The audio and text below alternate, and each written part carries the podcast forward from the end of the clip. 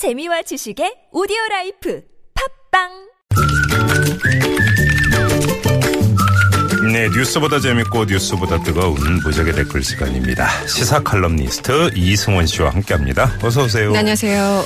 자, 오늘 첫 소식은요. 네, 검찰이 대선을 오십여일 앞두고요. 이른바 가짜 뉴스와의 전쟁을 선포했습니다. 네. 악의적인 가짜 뉴스를 만들어서 유포하다가 적발되면 구속 수사할 방침이다. 이렇게 강력한 입장을 표명한 건데요. 네. 아, 오늘 그 전국 오십 국회 지검과 지청의 공안 담당 검사 등이 참석한 전국 공안부장 검사 대회를 개최했는데 네. 이 자리에 참석한 김순환 검찰총장은 이런 얘기를 했습니다. 이 가짜뉴스는 언론 보도를 가장해서 사회 불신과 갈등을 조장하고 사이버 공간에서 전파돼서 표심을 왜곡할 위험성이 상당히 높다.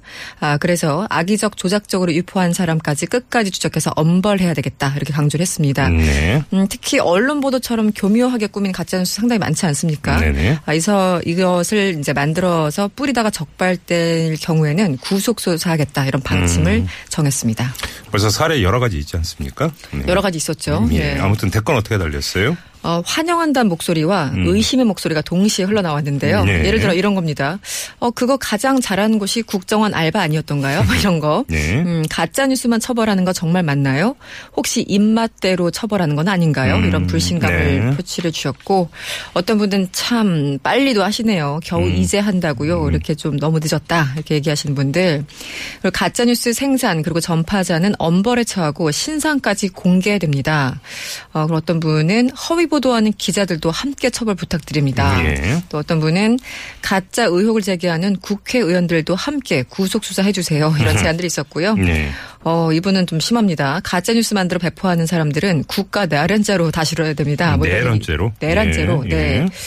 어떤 분은 갑자기 청와대 압수수색은 언제 하나요? 뭐 이런 글을 갑자기 여기 담아주셨고요. 네. 마지막으로 이 뉴스가 가짜 뉴스가 아니길 바라요. 이런 글도 남겨주셨습니다. 네, 다음으로 가죠. 이 지금 상반기 대기업들 그리고 일반 중소기업들 채용 시즌 아니겠습니까? 네. 그런데 인사 담당자들이 굉장히 골치가 아프다고 합니다. 네. 왜냐하면 채용 기간 동안 전화가 정말 많이 오는데 황당한 문의가 한두 개가 아니라고 하죠. 어, 그래요? 그런데 전화를 하는 사람이 지원자는 물론이고요. 지원자 들의 부모님까지 나서서 전화를 한다고 합니다. 네. 그래서 이런 걸 물어본대요. 제가 해외 연수를 갔다 왔는데요. 자기소개서에 적을까요 말까요?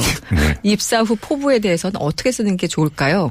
이건 다 알려달라는 얘기예요. 그러니까요. 네. 왜 이런 질문을 하시는지. 음. 근데 이 정도 문의는 양반이라고 해요. 네. 어떤 중년 여성, 그러니까 부모님이겠죠. 네.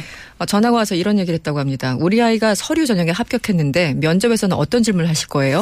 이런 거.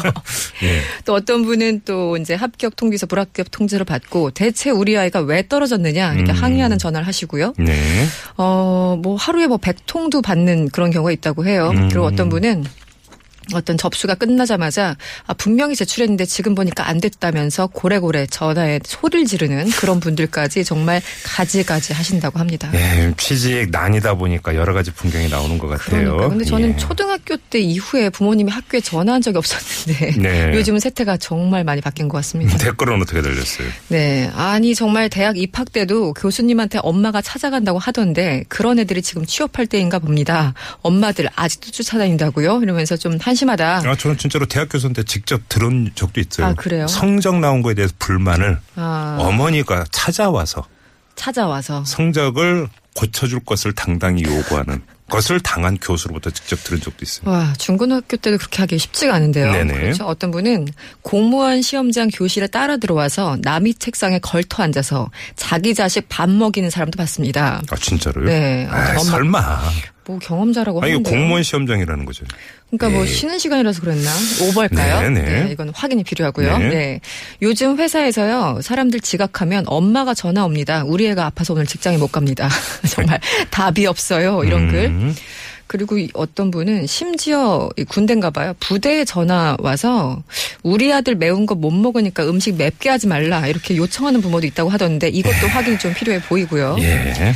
아, 이런 거 보니까 뭐 최순실 욕할 거 하나도 없습니다. 이런 음. 댓글도 있었고, 내가 인사권을 쥐고 있으면 저렇게 문의한 지원자 바로 탈락시킵니다. 그때 답글에 저 진짜 인사처에 있는데요. 바로 탈락시켰습니다. 이런 걸 달았고요. 네. 네. 아, 부모님은 앞으로 자식들의 길만 터주면 되는 겁니다. 나머지 그 길을 어떻게 잘 갖고 갔냐는 자식들이 알아서 선택할 문제입니다. 이렇게 또 점잖은 댓글도 남겨주셨습니다. 사실 이게 맞는 말이죠. 네, 맞는 말이죠. 그렇죠. 네. 네, 네. 알겠습니다. 자, 무적의 댓글 여기까지 진행하죠. 수고하셨어요. 네, 고맙습니다. 네, 이승원 씨였습니다.